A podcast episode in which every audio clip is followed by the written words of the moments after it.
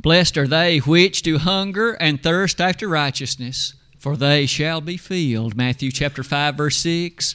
And today we're blessed to be able to offer our worship unto God as we have sung praises to his name and offered prayer unto him. For the next few moments, may I invite you to enter into a consideration of a section of the Word of God so that you and I can be encouraged by those timeless and eternal words that are there for our benefit. You may have noticed in Matthew chapter 7, verses 21 to 23, arguably one of the most well known sections of that chapter, and yet in it, we'll find the text patterning the lesson I've entitled Surprises at the Judgment. You'll notice on the wall behind me that particular title with those verses and these thoughts, which will get us going this morning. Isn't it interesting to contemplate surprises? There are times when surprises are wonderful. Maybe a friend or a family member throws you a surprise party. You don't know anything about it, and yet, as that event arrives, you're so thankful that those individuals thought highly enough of you that they, in fact, threw you this party. But there are other occasions in life when sometimes surprises can be frustrating. Maybe you go out to your car in the morning making ready to go to work, and suddenly it won't start. Now, it started fine the last night, but that kind of surprise isn't a very pleasant one. Sometimes surprises can really be dangerous. Have you ever been walking in a place and maybe there's a snake over there and maybe it's poisonous? Thankfully, the snake knew you were there before you knew it did, but the point is, sometimes we like surprises and many times we don't. This chapter before us in the Word of God this morning asks us to contemplate there are going to be some surprises at the day of judgment. Rest assured, there will be. We know that because the Bible says so. I hope that as we study this lesson today, we're going to conclude it in a few minutes when we remind ourselves we don't want to be surprised. We want to know exactly what's going to take place, and we need to be ready for it. But I'd like to develop the lesson by at least looking at a few categories of individuals who are going to be surprised. As sad as this sounds, as motivating as it can be, I hope you and I will use it in the way that the Word of God presents it. The first consideration is this one. First, I'd like for us to at least embed in our heart the certainty, the reality, the absolute assurance of this thing called the judgment. Would you be impressed that when Jesus and the other inspired individuals spoke about this, they did not in any way couch it in language that was uncertain? For instance, in Matthew chapters 10, 11, and 12, a trio of chapters, and yet as Jesus spoke on those occasions, he very strongly made these assertions. Chapter number 10 he sent some he sent his particular apostles on what we would call a limited commission.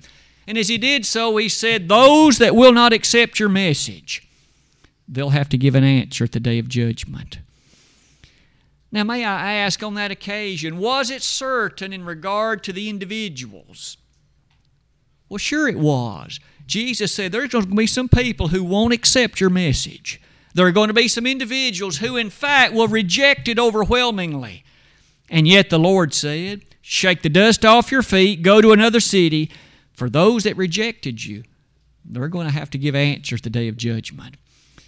Everything in that scenario is real. The people are real, the cities are real, the message is real. Shouldn't we conclude the day of judgment is real? Look at the next chapter, chapter 11. On this occasion, a very similar sounding scenario could I draw to your attention several definitive matters are stated. Let me paraphrase some of them. Woe unto you, Chorazin, Bethsaida! It will be more tolerable for Tyre and Sidon in the day of judgment than it is for you. Now, one more time, may I ask, was Chorazin and Bethsaida real cities? Sure, they were. Was Tyre and Sidon real places? Sure, they were. Shouldn't we conclude the day of judgment's real? And the Lord was warning those individuals make certain you realize there is coming a day of judgment. that wasn't the only time that that kind of consideration reigned supreme. Look at those other cities that Jesus also mentioned. Remember, the Lord was laboring in the area of Capernaum, and notice he strongly urged Capernaum, it'll be more tolerable for Nineveh in the day of judgment than it is for you. Now, you and I know that Nineveh was real, Capernaum was real, and the record of the book of Jonah was real. And God, through Jesus, was reminding them there is a day of judgment coming. It's going to be better for them than for you. Now, every time you and I ever use language like that, we are referring to something that really is going to happen. Let's add to that one more. Jesus would say, in regard to Sodom and Gomorrah, those cities lifted so highly for their wickedness in the Old Testament, Jesus said it'll be more tolerable for them than it is for you. I would use all of that to remind all of us that although our world so frequently lives as though there's never going to be a day of judgment, we get up each day, we so often proceed through the activities of the day, those activities surrounding our jobs, our families, perhaps otherwise, may we never lose sight as those who love the Word of God that there is going to be a day of judgment. As if those passages weren't enough, look at what Paul had to say about it in Acts 17, verses 30 and 31. I'd like to paint a bit of a picture, a portrait for you, very, very briefly. The city of Athens was a very notable city, known for its idolatry. There were a number of pagan temples, places of worship erected in that place. Mars Hill is where Paul was preaching in Acts 17. You could see that great temple, basically in the distance behind him. It might have been easy for Paul to, in fact, be somewhat cowardly because, after all, that great temple was in the distance and he was surrounded by a lot of people who didn't like his message. But that didn't deter Paul. Beginning in verse 25, Paul overwhelmingly said, The the statue, this image that you have erected to the unknown God, I want to talk to you about him. For the one that you call the unknown God, that is the one closest to this God of heaven, and you need to know about him.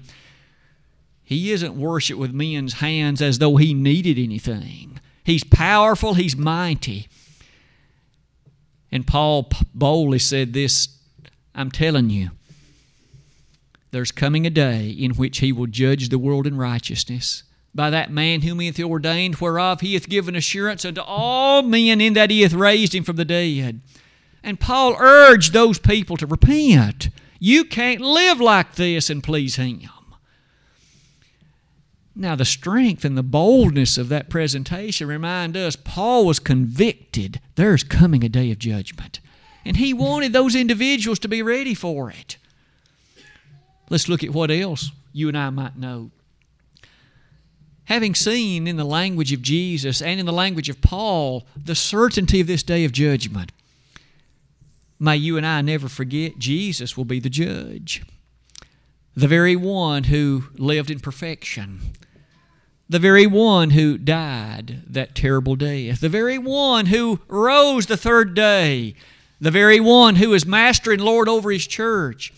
He's the one that'll be the judge you and I will never be able to successfully say, But Jesus, you don't know how I was tempted. I wasn't able to overcome it. Hebrews 4:15 says, "He was tempted in all points like as we are, yet without sin." He'll simply look and say, "I was in your shoes. I've been there. I know what it was like, and there was a way of escape, and you didn't look for it hard enough." Maybe the point is, as you and I appreciate on the day of judgment, it will not be some arbitrary third person objective character who will be our judge. It's the Son of God, the one who lived on this planet. And the standard that he's going to use is the gospel. We already know what that standard is. Didn't Paul say that in Romans 2:16? Every person will be judged according to the gospel. That, of course, respective of each of us that live in this present age. I suppose, with all of that said, let's conclude this slide with a few brief points. Every one of us will be there. Every human being who has ever lived will appear in that judgment. No exemptions, no exceptions. That reminds us this is a universal thing. Hebrews 9:27 says, "And as it is appointed unto men once to die, and after this the judgment." The character of that judgment then perhaps ends like this. It is going to be a wonderful reality for some, but a fiery one for others. In 2 Peter 3 7, we're told that just as surely as those flood waters of Noah's day came, and they inundated this world and destroyed it by water, there's also coming a time when this fiery reality will be present and this earth will be destroyed by fire. But Jesus is coming in flaming fire, taking vengeance on them that don't know Him. There is a day of judgment coming. You and I, that in wisdom should remember that reality and live in accordance to it. What about some surprises? I'd like you now for the next few moments, picture the scene at the day of judgment. The marvelous reality of that time comes. Jesus, in all his splendor, is now administering a verdict of judgment to every human being who has ever lived. Billions and billions and billions of people. Some people are going to be surprised at what they hear they're going to really be shocked at the verdict that they're given. Who will some of these people be? The Bible does tell us. The next slide, let's begin our discussion like this. First of all, there will be some who have rejected the Bible. And yet they're going to appear, of course, on that day of judgment, and oh, how surprised they're going to be. I've basically entitled this little section Unbelievers you and I know well that there are individuals who are rather aggressively unbelievers. They not only don't believe the Bible themselves, but they will insult publicly those who do, and they will even attempt to dissuade you and me from our belief in the Word of God. You and I know there are public lecturers around our world, sometimes college professors among them and they will insult students and they will, in fact, insist, Don't you know that the Bible isn't true? I can prove it to you. And this student who has been brought up by his or her parents to have confidence and conviction in the Word of God, and now this learned person is suddenly telling them that Bible is not true. May I say that I suspect Many such individuals may be well confident of their position. One second after death, their viewpoint will be different. The very thing they never believed in life, they're going to know that it was true the moment they cross the threshold of death. But it'll be too late to do a thing about it. They're going to be surprised at that moment. They lived a life, you see, convicted that the Bible wasn't true, convicted there is no God, perhaps, convicted that Jesus is not the Son of God, and yet, shortly beyond the veil of death, they shall then know that all that they never thought was true really is. Look at some of these verses.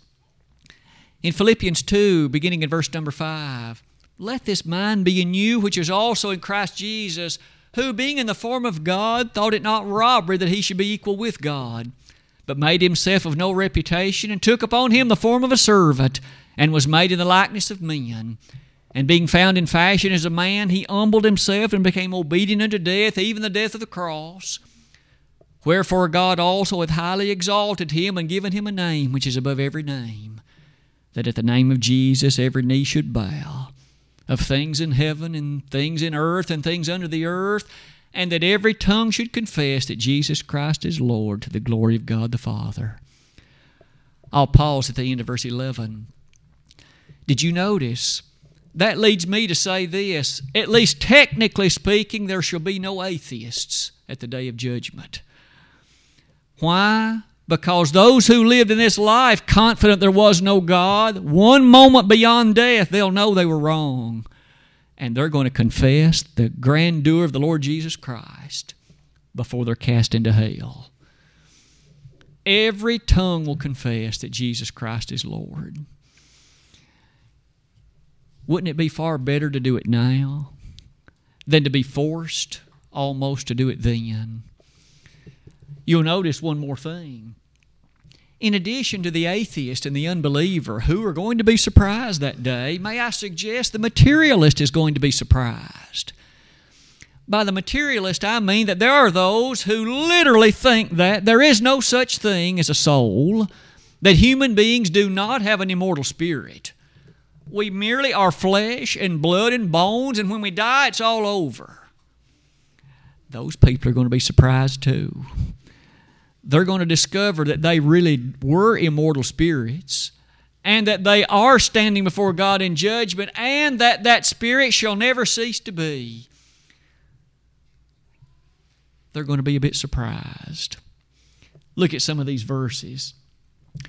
In Matthew 12, verse 28, for example, Jesus, on that appreciation in the very midst of these chapters we were referring to earlier, pointed out and rather strongly asserted that those individuals of that day were going to, of course, appear in the judgment, and that it would be more tolerable for some than for others. But isn't it interesting that Jesus said, You are going to survive the matters of this death, and you're going to appear at judgment? Maybe one last thing. Those people who rely upon what is good, and I've put in quotation marks, there are many in our world who simply think as long as I'm basically good, I'll be all right. Now, notice I put that good again in quotation marks, and maybe you and I know many people who would be quick to say, I don't murder, I don't steal, I don't take anybody else's husband or wife, I'm always honest and upright, I try to do what's good. They think that's enough to be saved. If it were, why did Jesus ever come? If that's enough to go to heaven, why did the Lord, in fact, go to the cross? I could live a good or moral life if he never had, if that's your definition. Point is, those people are going to be surprised. That's not enough to get to heaven. That's not enough to be judged righteous. That opening category listed some who are going to be surprised. Let's dig a little bit deeper. Point number two there are a lot of religious people who are going to be surprised. Now, notice that first category, those people really weren't even religious at all in most instances. But may I suggest there will be a lot of individuals on the day of judgment who themselves were religious in this life, but they're going to be surprised too. Look at the opening example. Almost uncountable, it seems, are the number of individuals who think that as long as I believe, that's enough. Individuals like Billy Graham preach that for a lifetime. All you got to do, we're told, is just believe. And they'll often quote verses like John 3:16 as well as others. Those people are going to be very surprised at the day of judgment. Belief alone just isn't enough. If it were, even the devil would be saved. Because James 2:19 says the devil and his demons tremble because they believe but they're not saved. Belief alone never has been enough to save. May I say, may you and I never fall in the trap then of being surprised like those are going to be. But in addition to those of that consideration, look at the next example. There will be many, and this takes us back to our lesson text. Would you listen again to the words of Jesus in Matthew 7 21? Not every one that saith unto me, Lord, Lord, shall enter into the kingdom of heaven. Let's stop right there. Here, reference is made to a group of people who called him Lord. They didn't call Buddha Lord or Confucius or anybody else. They called Jesus the Christ Lord. They had enough knowledge, enough appreciation, and enough consideration to refer to him as Lord. Let's see how it ended. Not every one that saith unto me, Lord, Lord, shall enter into the kingdom of heaven, but he that doeth the will of my Father which is in heaven. Many will say to me in that day, Lord, Lord, have we not prophesied in thy name? And in thy name have cast out devils? And in thy name have done many wonderful works? And then will I profess unto them, I never knew you. Depart from me, you workers of iniquity. Among this group, here were individuals who not only called him Lord, they actually had acted in their estimation on his behalf. We've cast out devils in your name. We've done many wonderful works, not in our name, but in your name, Jesus. And not only that, we preached in your name.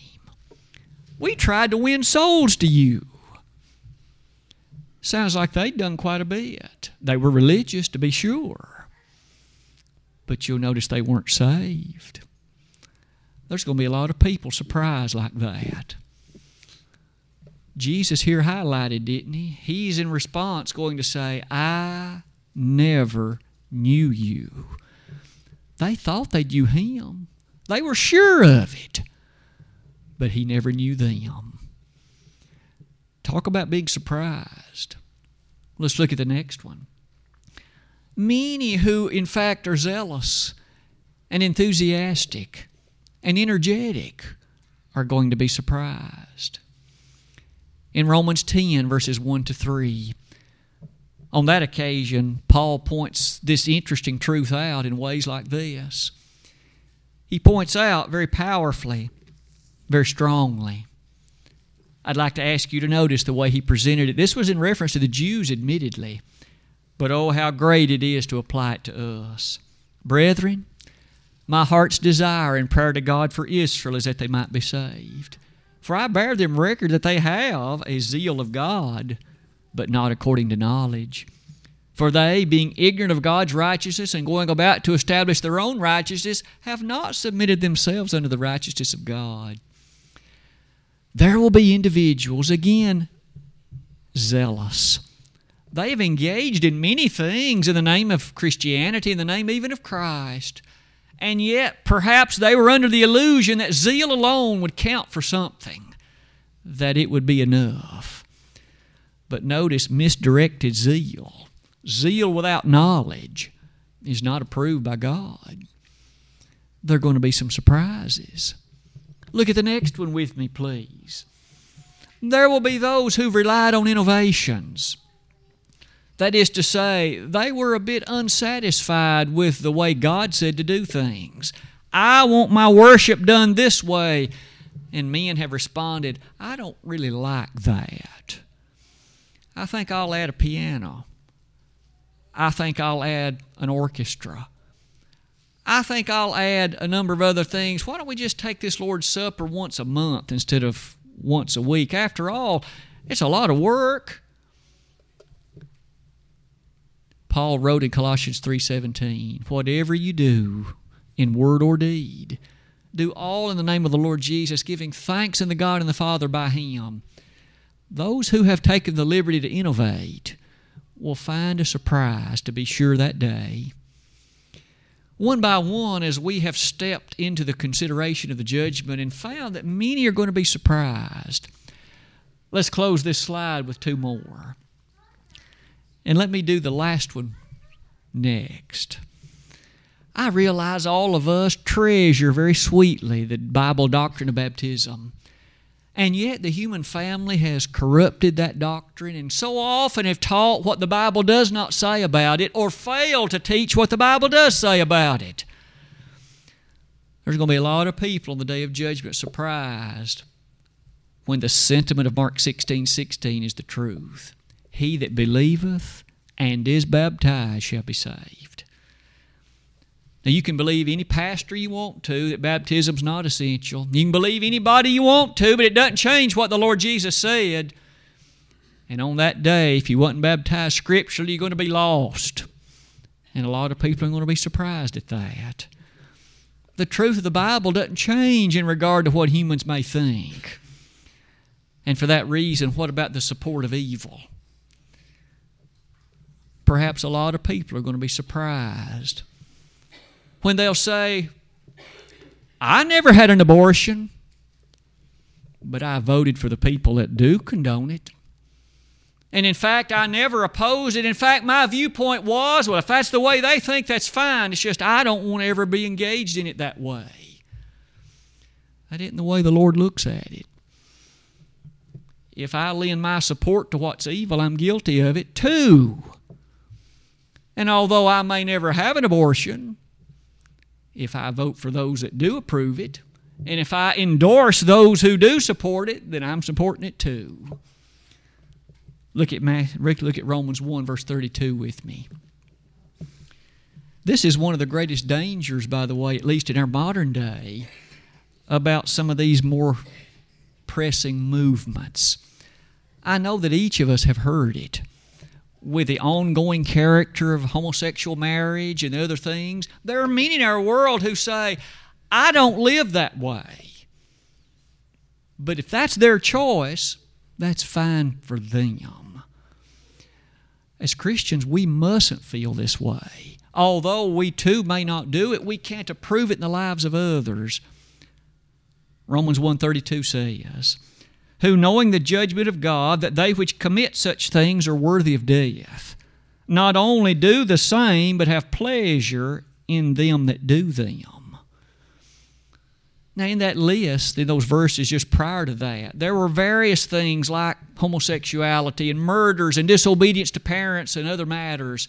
And Paul says, not only mustn't we do them, we cannot condone those who do. Therefore, you and I as Christians, not only do we not engage in those things, but we can't lend our support to those who do. Meaning, we have to appreciate there's going to be some surprises at the day of judgment. It is at this point we come to category number three. Now, so far, we have progressively moved from those who you notice were not religious. Category two are those who are. Category three is going to hit home. What about the Church of Christ? Let's now focus on ourselves. May I submit to you that there's going to be some surprises on the day of judgment, even for members of the Church of Christ. Let's see what the Bible has to say and how this, in fact, is the case. First of all, maybe you have known about, maybe even considered this word affiliation. Such and such individual was affiliated with the Church of Christ. May I say to you, that is not going to be sufficient. Maybe you have read of individuals who make that statement, make that claim, if you please. In fact, I'd like to go ahead and proceed to a slide and ask you to consider it. It's not at all unusual to open the pages of the newspaper to the obituary section and read something like this such and such person, age so and so, died Tuesday, August the 28th, 2018. That's the day after tomorrow, by the way, at Cookeville Regional Medical Center. This individual was a resident of Putnam County, was affiliated with the Church of Christ. And then the person survivors, other things are listed. What does it mean to be affiliated with the Church of Christ? You're either a member of it or you're not. You're either faithful to it or you're not. The Bible nowhere uses this relationship of affiliation.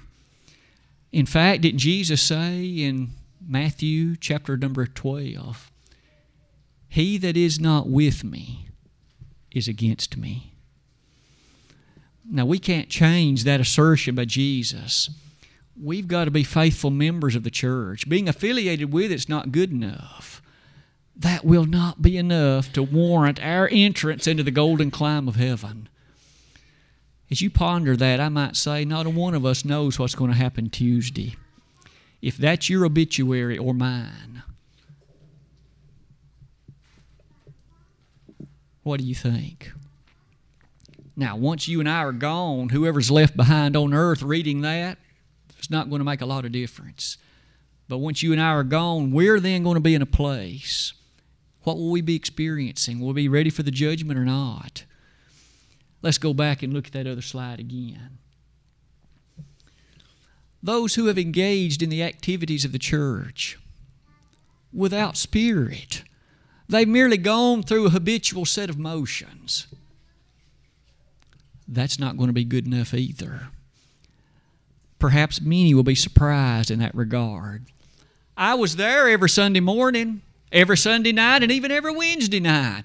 I went. Jesus might say, Did you go out of habit or did you go because you loved me? Did you go merely going through the motions or did you go because you really wanted to? Jesus said in John 4 God's a spirit, and they that worship him must worship him in spirit and in truth. That word spirit means our fervor, our zeal, our enthusiasm, our energy, our excitement. And may you and I, as Christians, us thrill at the thought of what the Lord did for us. And may we look forward to the time when we can express our heartfelt worship and thanks to Him. But nextly, what about that person who, though he or she attended the church of Christ, they harbored a spirit of ill will and malice and hatred? Didn't Paul say in Ephesians 4:31, "Put away all malice." How much? All of it. With all hatred. And he said, in so being, verse 32, you're able then to show kindness and forgiveness one toward another. So if I, even though a member of the Church of Christ, if I harbor hatred and ill will, in light of verses like that one, it's not going to go well at judgment, and maybe I'll be surprised. But not only that, those who really aren't too serious about Christianity. Oh, I was baptized when I was 13 years old, and I go every now and then. They really can't count on me being there. I'll show up basically when I want to. But are you a Christian? Oh, I sure am. I was baptized for the remission of my sins. I recall a message the Lord sent to the church at Laodicea. You're not cold and you're not hot. You're lukewarm and you make me sick. I'll spew you out of my mouth. You see, the Lord isn't going to look upon that with kindness, and isn't it true? If that's how I feel, I'm going to be surprised at the day of judgment. What about the next one? Those who aren't motivated with an attribute and consideration of love. In 1 Thessalonians 4 9, the command is given love one another. And that's reiterated in the books of 1st and 2nd John. Maybe it's fair to say then that there will be many surprises that day, even for those who considered themselves members of the Church of Christ. One last thing on that slide. What about those who never have any interest in telling anybody else about Jesus? I'm a member of the church and I'm so thankful I was saved, and yet to proceed through life, never inviting anybody else to services, never hopeful that maybe we'll have an opportunity to help them come to know what we know. You see, it may be a shocking thing then on the day of judgment when we find Jesus really meant that when he said, Go into all the world and preach the gospel to every creature. He that believeth and is baptized shall be saved, he that believeth not shall be damned. He really did mean that. The things that thou hast heard of me among many witnesses, the same commit thou to faithful men who shall be able to teach others also. 2 Timothy 2 2. You see, in light of these things, what about those who don't consider it very important to restore the erring. Here is someone who's attended services, but yet suddenly they're no longer here, and weeks, months, years pass. No effort is made to find out what the issue is, the problem, to insist on their proper thinking. In James 5, verses 19 and 20, we're told that those who seek to restore the sinner from the error of his way do hide a multitude of sins. Isn't that a beautiful thought? Maybe the point is there may be a lot of surprises on the day of judgment, not only for those that are merely worldly, and not only for those that are religious, but even for those who considered themselves members of the church. Let's look at another one.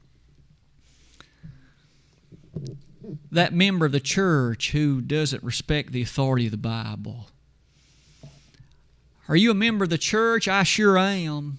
I was baptized for the remission of my sins. What do you think about this or that? Can the church worship in this way or that? Well, it seems to me that it wouldn't be anything wrong with it. Really? Worship must be conscripted according to, of course, the Word of God. And if, even if you or I, in claiming to be a member of the church, if we compromise that, we're going to be surprised the day of judgment. That the great God of heaven was serious about what He said. In the final analysis,